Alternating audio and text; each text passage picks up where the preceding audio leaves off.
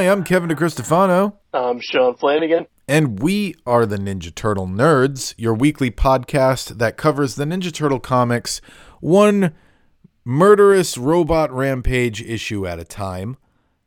How have you been this week, Sean Flanagan? I've been good. It's been free of murderous robots.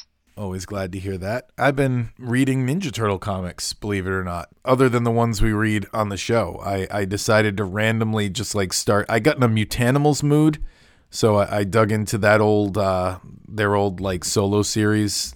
Not the original one, but the one IDW did, even though the, the Archie comics are pretty good too. There's still no Archie collections, or do they do? No, they did. I have one of them. They might have the whole Archie run collected.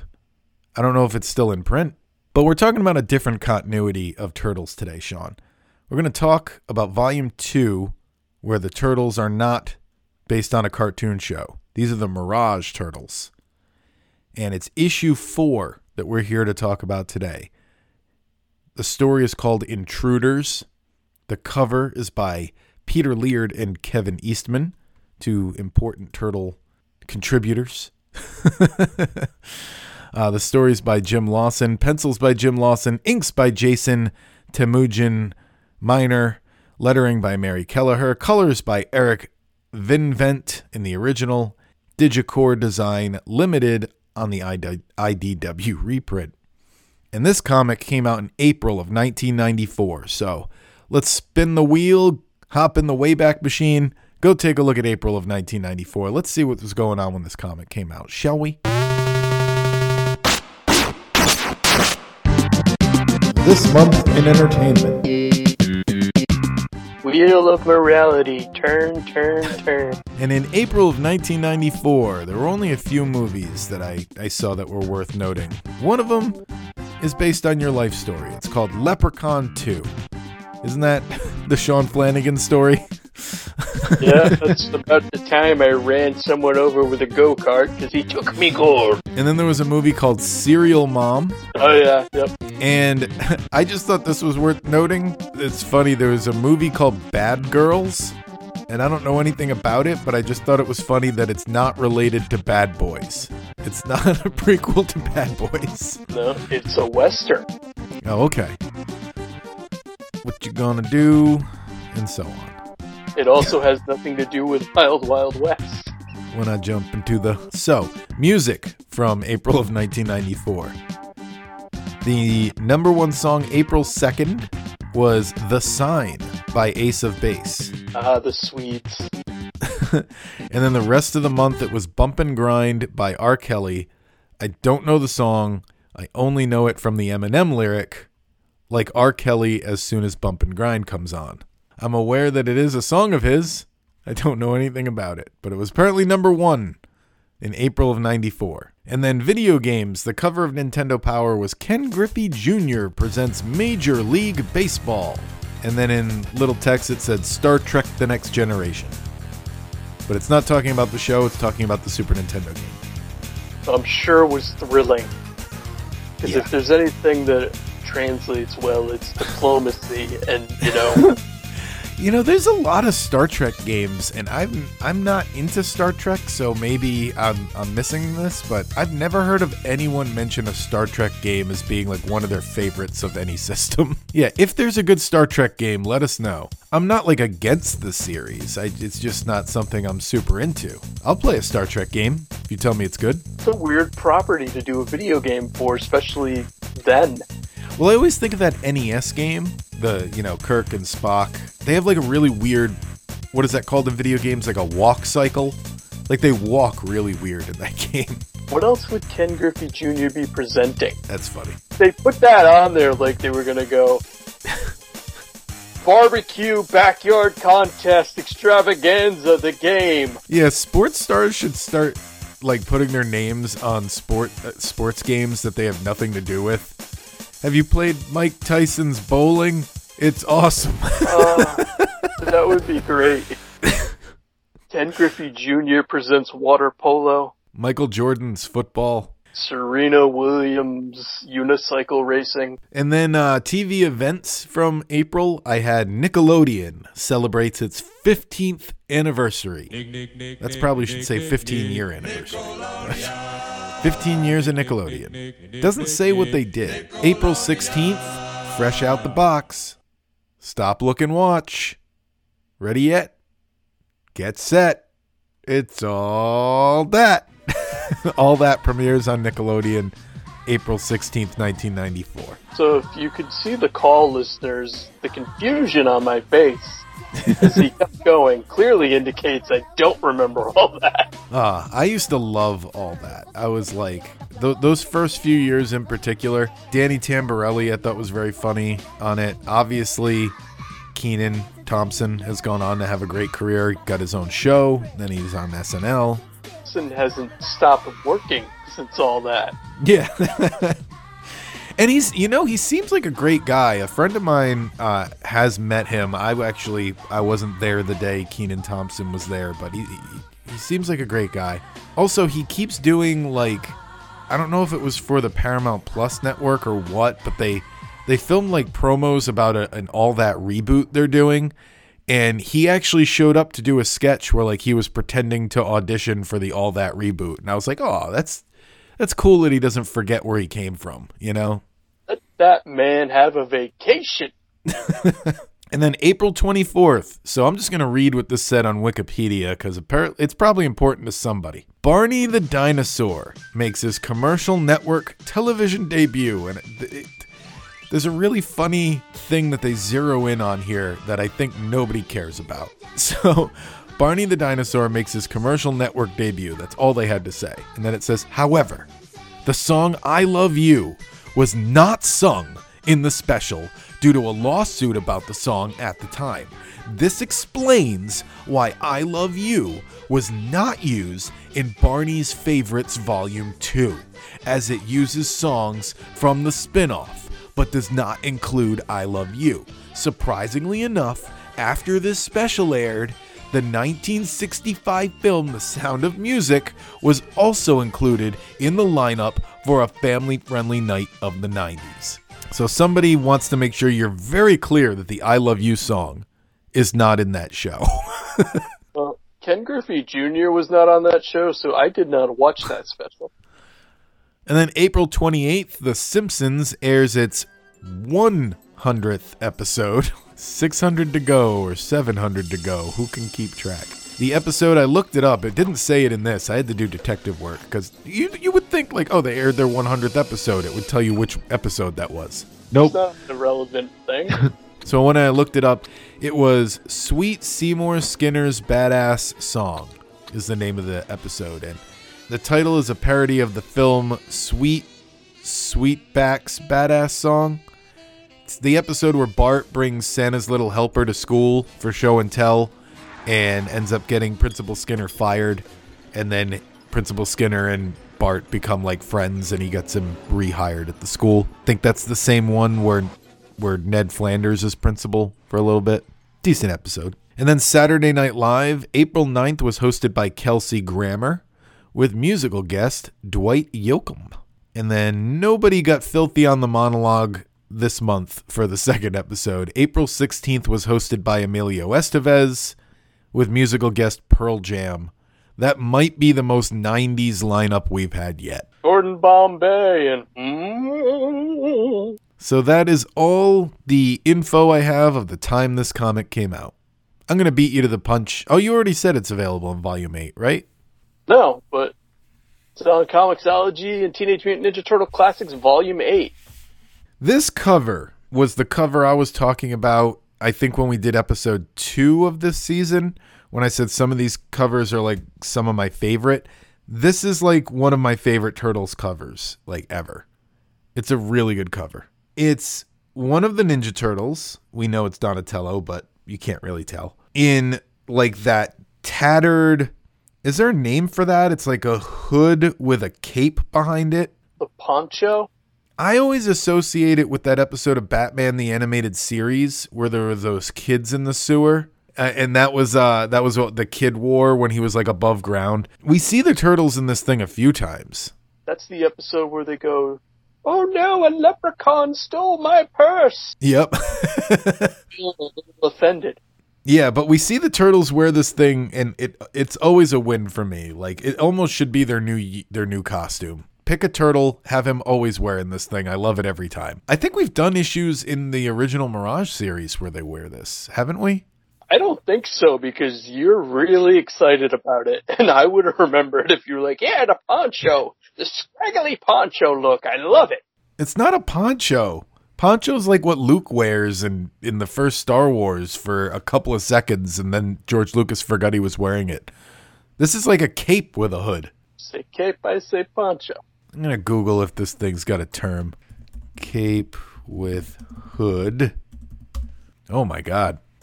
Hey, if you want to start a cult, I just found the wardrobe for it. This looks like what they wear in like Hot Fuzz when they're having their like secret meetings. That's the first thing that came up. It's like this is a robe with a hood, not a cape with a hood. Or a stonecutters type deal. Yeah, exactly. All right, so maybe it doesn't have a name. Yeah, so th- th- this is my favorite cover. It just looks really cool. There's a turtle. He's wearing something cool. He's ninja kicking someone. There's a weird, looks like a vampire fish in the background. I'm going to skip ahead a second here. So that fish thing, obviously, it's in the issue because it's on the cover. And I'm wondering if this is supposed to be the same species as that issue way back at the beginning of the first Mirage volume where the like one of them washes up on shore and then the turtles are like trying to help it and then like three or four like other members of the species come up and like fight the turtles. You remember that issue? I do remember that issue, and it's funny because for some reason this creature reminded me of Bloodsucker. Nah, he was like a hulking. He had like spider eyes. I'm gonna disagree. Say why? I just that's what popped in my head when I saw it. But no, I, I love. They look like the Deep from from Aquaman comics, and they were in the movie, I think. So, like I hinted at last episode, this issue opens with it kind of reminded me of Doomsday from the Death of Superman comics. So, this could be an homage to that. Because at the beginning of that comic, you got the Doomsday monster and he's walking underwater towards Metropolis.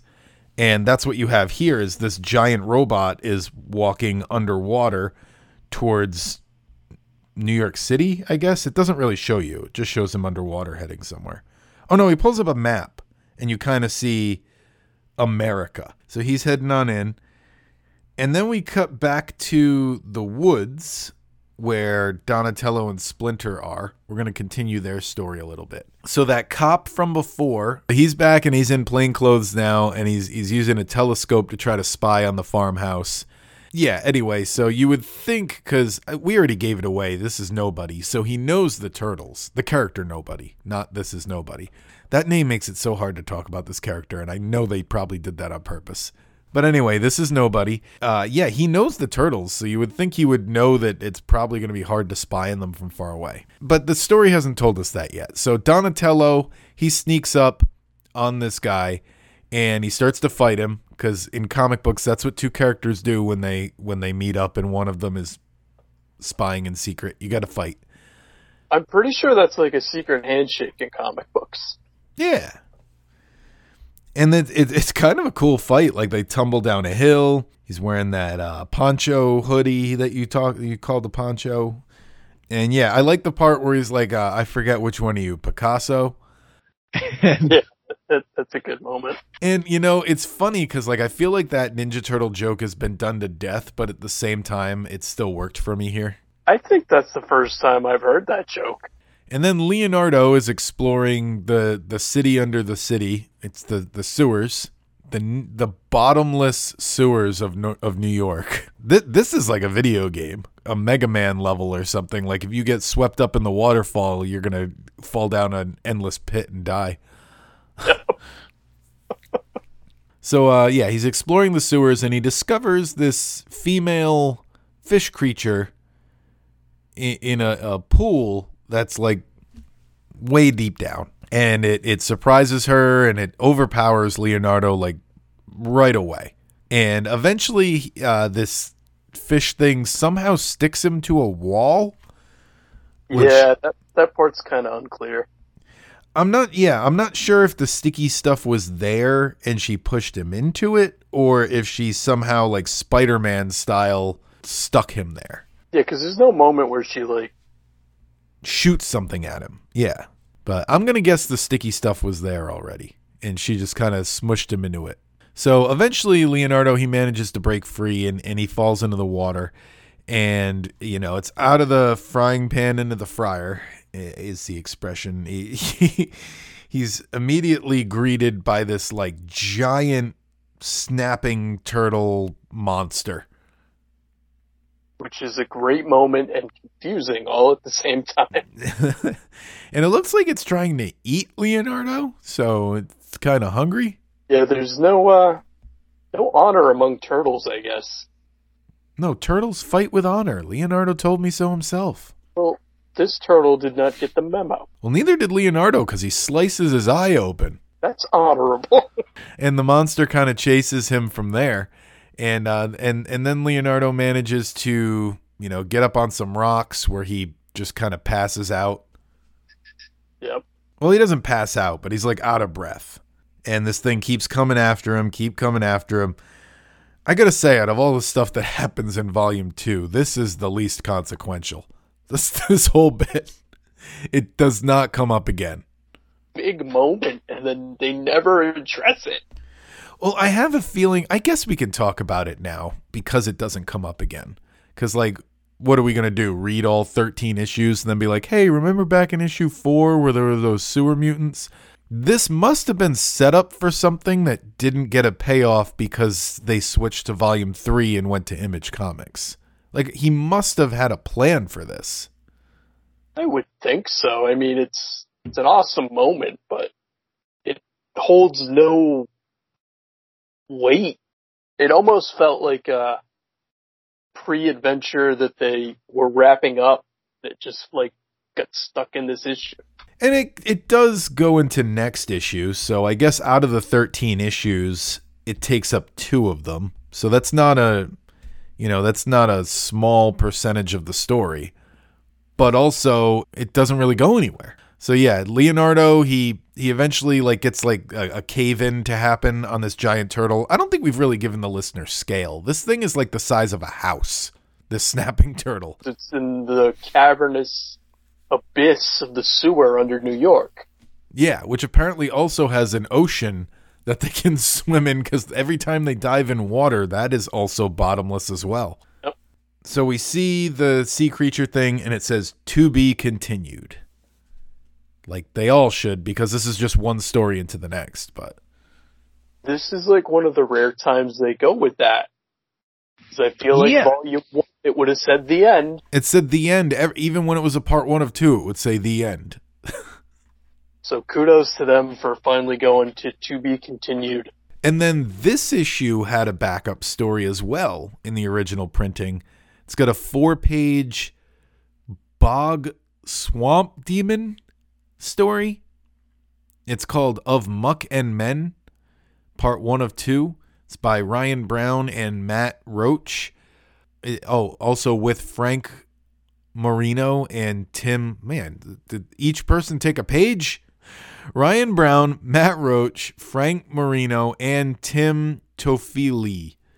And it's basically like a swamp page type story. Not swamp page, a swamp thing type story. You've been reading that swamp page. Love that book. uh, I didn't get too into it. I'll I'll probably take better notes for it next episode because it's another uh, multi-part thing. It, it kind of just looks like they're setting up a swamp thing character here. So all these backups don't seem to really connect to the turtles. Nope. not not so far anyway. which is weird. Fill in pages. Yeah, but they used to do shorts and things with the turtles. Oh, I think eventually they will. I just don't I, like the first one. The cat was at the facility that Baxter escaped from, so it was like tangentially related. But there's no swamp yet. I think it was supposed to tie into these like giant sewer mutants we're looking at. We'll see. We'll see how it shakes out. It's only one more part, so. So this Or issue, You, you watch a movie that was only like 70 minutes long, and there wasn't a lot of dialogue. It was mostly action. There were like seven people that wrote it. so this issue, excluding the short because we haven't really dissected that yet, I gave this one a four out of five because I feel like this is where the volume starts to kick off into high gear. You know, we got the the sewer mutants. Things are happening. We actually have some action. We fight a giant mutant. We're progressing the story with nobody forward. I could have used some Casey and April. They don't really show up for a while here, but uh, but other than that, I, I liked it a lot. Four out of five. I gave it a 4.2 because it was just so entertaining. It's sped along. It's what Mirage does best. It's there's a an action sequence. They do really great action sequences. I mean, I, the giant turtle part's great, even though it makes zero sense. And I also really like the stuff that reminded me of Death of Superman.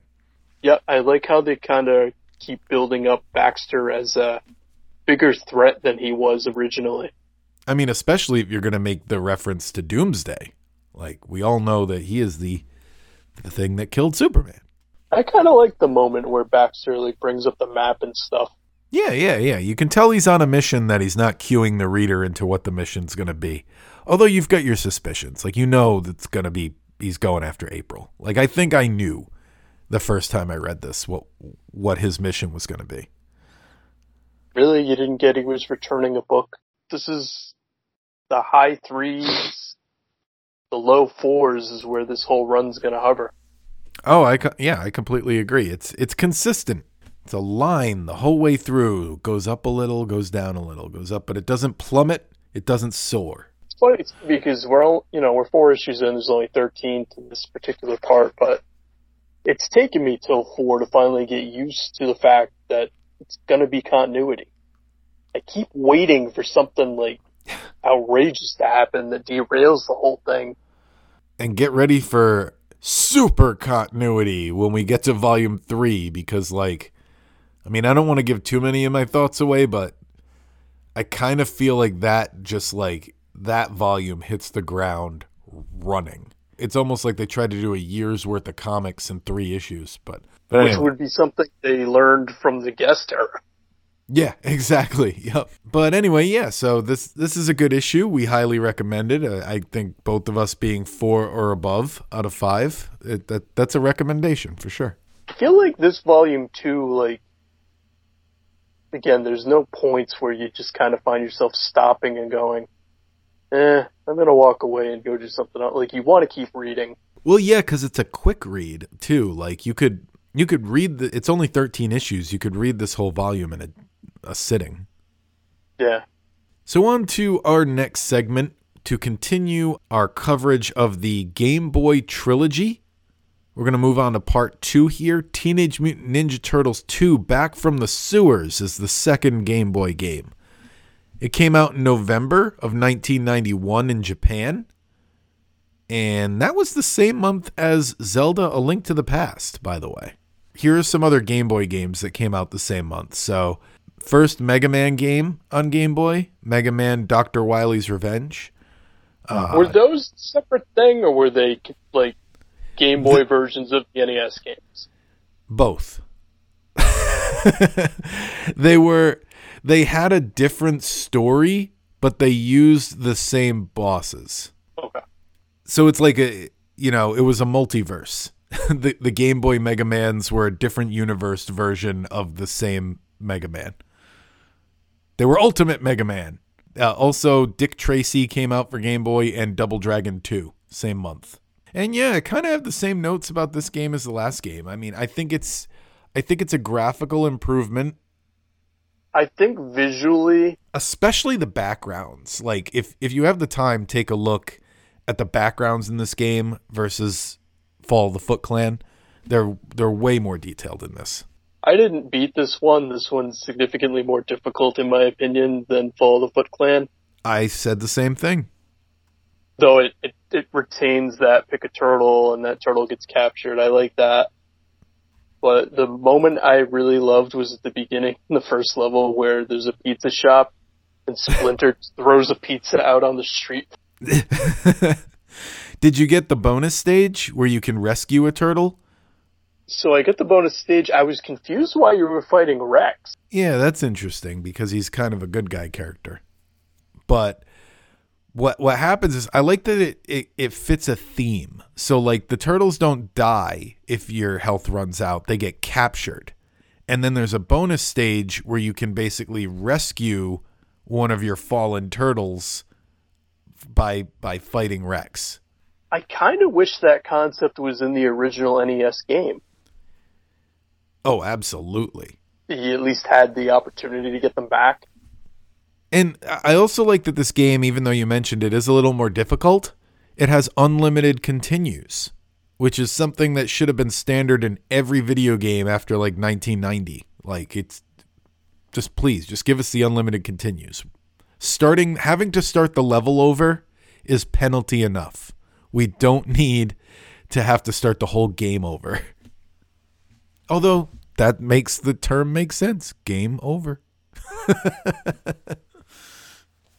I got to the second level where the skateboard is the size of a roller skate, and I just had a really hard time lining up hitting stuff.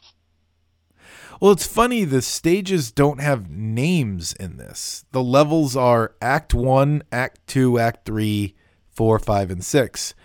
I made I wrote down basically a, a description, but a lot of them are the same. Like Act 1, 2, and 3 are all basically city streets.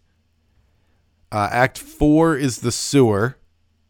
I don't know if that's the titular sewers from back from the sewers. So they go back to the sewers before they're back from the sewers. And then Act 5, you're up in like the sky. 6, you're back in the sewers again. A back and forth there to the sewers. And the bosses are the same bosses we always see. We got Rocksteady, Bebop, Krang on his little walker machine. Uh, there's a pizza monster, sub boss, that's new. Then we got Shredder, Baxter Stockman, a Stone Warrior, General Trag, Super Shredder, Krang, and then I guess you can count Rex 1 from the bonus stage. The the other little touch they added that I like is that the the level screens and the pause screen are like the title cards from the animated show. Yeah. And isn't like oh you said you didn't beat this one. I think when you beat the game it has something else from the show.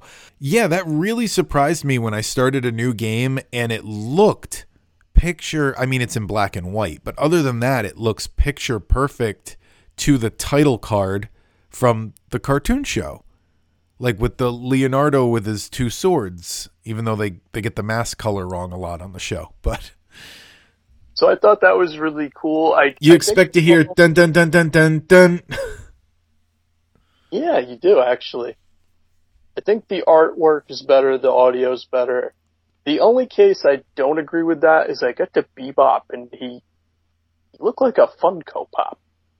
They they went for it though. Like they went for like not only just improving what the maps look like and, and the enemies and stuff but even the character animation you notice when you jump you do like a little flip? Yes, the jump animation was really cool, but you still basically have rubber weapons. well they can only do so much on the game boy. It's 8 bits sean. This ain't no atari lynx I just love that Leo's katanas are like the sizes of knives and Donatello's bow staff is like half of what the actual staff would be and oh yeah his attack looks particularly weird it looks more like he's poking the enemies than hitting him with the staff Yeah, I definitely give this one a go again and see if I could beat it. But it's nice to see progression too, because it only came out. Yeah, like a year later, yeah. So they were really on the the turtle train at this point. They were like, get these things going before kids don't care anymore. And now here we are 30 years later and we still care. Yeah. At the time, GamePro gave it a five out of five. that makes sense. I got to say though, I feel like Game Boy games always looked way better in the magazines than when you actually played them. Yeah. like I associate Game Boy and Nintendo 64 and PlayStation with that was like the era where my my dad was taking me to this flea market every Sunday we would go. There was like a booth. It, it had like an indoor section. And uh, in the indoor section, there was a booth where a guy sold video games. I don't know where he was getting them. They were all like new in the box, but he was selling them. So I would always get either a PlayStation or a Nintendo 64 or a Game Boy game as long as it was like 30 bucks or under. That was when you'd find the weird random stuff. I would get a game and I'd, I'd look at the box art the whole ride home. And then I'd I'd open because I told you I had Nintendo Power back then. Uh, obviously, I'd probably play it if it was a Game Boy game on the way home. But basically, at some point in that week after getting the game, I would look at that month's Nintendo Power or older issues because I would keep them and see if I could find the write up they did on the game. And I feel like it always looked way cooler in the magazine. That's what I find interesting too. With uh, I know as we were recording this, Nintendo Online added N64, and I guess visually they just don't look right. Well, that's because Nintendo 64 did this thing where, uh, with that set of graphics, like the capabilities at the time, you had to do one of two things, and PlayStation and Nintendo had opposite approaches to this. PlayStation just outright embraced the blockiness. They were like, okay, you're going to see all our polygons. You're going to, it's just going to look blocky because that's what we can do. Nintendo went a different route where they tried to smooth the edges by kind of like I've had it explained in different videos and I'm not a technical guy when it comes to this, but from what I understand, they kind of blurred the games to to make up for the fact that, you know, they can't really do anything about the the sharp edges because everything's made out of a, a square pixel. So yeah, to get rid of the sharp edges that kind of blurred things. And you couldn't tell on a normal tube television back in 1996 or 98 or whatever. But on today on an HD TV, it looks blurry.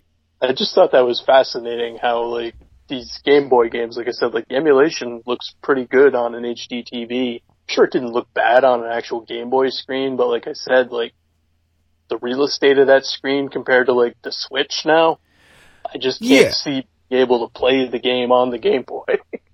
and that's what I said last week too, where like these feel like first generation Game Boy games because the sprite of the Ninja Turtle takes up so much of the screen that you almost can't help but take damage sometimes when like projectiles come in from off screen or or an unexpected enemy shows up. And it's like and you're it doesn't give you enough room when you're walking like you're in the center of the screen. So you always feel like you're kind of pushing the screen rather than scrolling naturally with the level. And um and yeah so it it is kind of bad in that sense but again it's it's like every first generation game boy game until you get i mean we we just said the first mega man came out the same month as this, the Game Boy version. If you look at like Mega Man 3, which is down the line, it's a vast improvement on that franchise as well. Yeah, I, I'm. I don't think it'll happen, but I'd still like to see a Konami collection of these turtle games. Yeah, that would be really cool. I'd like to see a collection of any of the Turtle games, like any random ones. Put like the GameCube one, the Game Boy Advance one, and like all the ones that were based on the 2003 series. Make that a collection. Yeah, there was four of those. There were two on the Game Boy Advance, and I think there were at least two on the GameCube. So yeah, that would be four. Okay. I have one of them up in the attic. It's very repetitive, but still fun. it's like a beat 'em up, but it like you know, you get kind of sick of just doing the same moves over and over again. Which it's weird that Turtles in Time never gets like that. You know, it's like you're you're just hitting the same buttons, but for some reason that one you don't get sick of it. If I realized Mutants in Manhattan was going to be so hard to find now, I would have got it when it came out. Is it hard to find? I got that. It's really hard to find now. Oh, I'll have to hold on to my copy then. Exhausted from your last shouting match with a total stranger online about some pointless and ultimately meaningless facet of a video game? The art of conversation is dying killed by a million faceless warriors just trying to get their dunks in. Rather than enable our nobler social behaviors, social media has created new wastelands where real conversation is almost impossible. This is why we have podcasts like MageCast, the weekly podcast for conversationalists in a world where we've already stopped listening to each other. I'm the Well-Bred Mage, and I feature a different game and a different guest each episode, with a focus on exploring intrinsic qualities and extrinsic contexts. It's a podcast about elevating the conversation in a content format that actually has a chance. So forget responding to the rando who called you a scrub and join the real conversation. MageCast, the community driven podcast for conversationalists, is available everywhere that podcasts are enjoyed. Good news, everyone. So, I'm sure when we started talking about putting these games into a collection, a lot of you had the same thought the Cowabunga collection. Well, at the time we recorded this episode, they hadn't even announced Cowabunga Collection was even a thing yet, never mind the countdown to the release date that went on seemingly forever. So we didn't know at the time of this recording that they were going to be releasing a collection, but if you're listening to this show and you don't know, good news for Sean, who was saying that back to the uh, back from the sewers is hard to find now. There's a Cowabunga collection coming out, and they just announced the release date for it. It's going to be coming out August 30th of this year, 2022, for pretty much every system. So you're going to be able to get all these great turtle games in one collection. I think it's going to be about $40. And I got a list here. Here we go. If you haven't heard of this, listen to all the great games that are going to be included. We got Teenage Mutant Ninja Turtles Arcade, Teenage Mutant Ninja Turtles Turtles in Time, so the two arcade games, Teenage Mutant Ninja Turtles, the NES game, the original one, Teenage Mutant Ninja Turtles 2, the arcade game, so the NES version of the arcade game, Teenage Mutant Ninja Turtles 3, the Manhattan Project, the game where our show logo this season comes from, Teenage Mutant Ninja Turtles Tournament Fighters NES, Teenage Mutant Ninja Turtles 4 Turtles in Time SNES, so the Super Nintendo version of the arcade game, which in my opinion is after playing a lot of my one-up arcade machine, I think the Super Nintendo version is actually kind of better. Obviously the arcade one looks better, but I think the Super Nintendo one's got better game, better there's more stuff. Um Teenage Mutant Ninja Turtle Tournament Fighters, the Super Nintendo version and the Sega Genesis version is going to be in there. Teenage Mutant Ninja Turtles Hyperstone Heist, which was Sega's answer to Turtles in Time, that's going to be on there. They're very similar games, but definitely different games. And the three Game Boy games we're covering here on Ninja Turtle Nerds. So last episode we talked about Fall of the Foot Clan, that's going to be on there. This episode we were talking about Back from the Sewers, that's going to be on there. Sean mentioned it's hard to find, not anymore. It's in this collection. And then Teenage Mutant Ninja Turtles 3 Radical Rescue, the third Game Boy game, is also going to be on there. This is going to be on PlayStation, it's going to be on Xbox, it's going to be on Switch, it's going to be on PC. So definitely, definitely awesome news that has dropped since we recorded this episode. And that's about all we have for this week. Thank everybody for listening. Thank all of our Patreons for supporting us. If you want to help support us, go over to Patreon. We're trying to get that Patreon up so that we can actually start giving away gift cards. If we can get our Patreon up to $50 a month, we're going to start giving out gift cards once a month to our listener, or I should say gift card. We're going to give one away every month. We're going to raffle it off to all our Patreons. And we've got bonus episodes dropping soon. This should be coming out sometime in August. So, oh, and next week is August. That next episode is August 1st. So that'll be when we thank our Patreons. If you if you contribute at the one or three dollar mark, you get a special thank you. So look out for that. And we will see you all next week. Bye.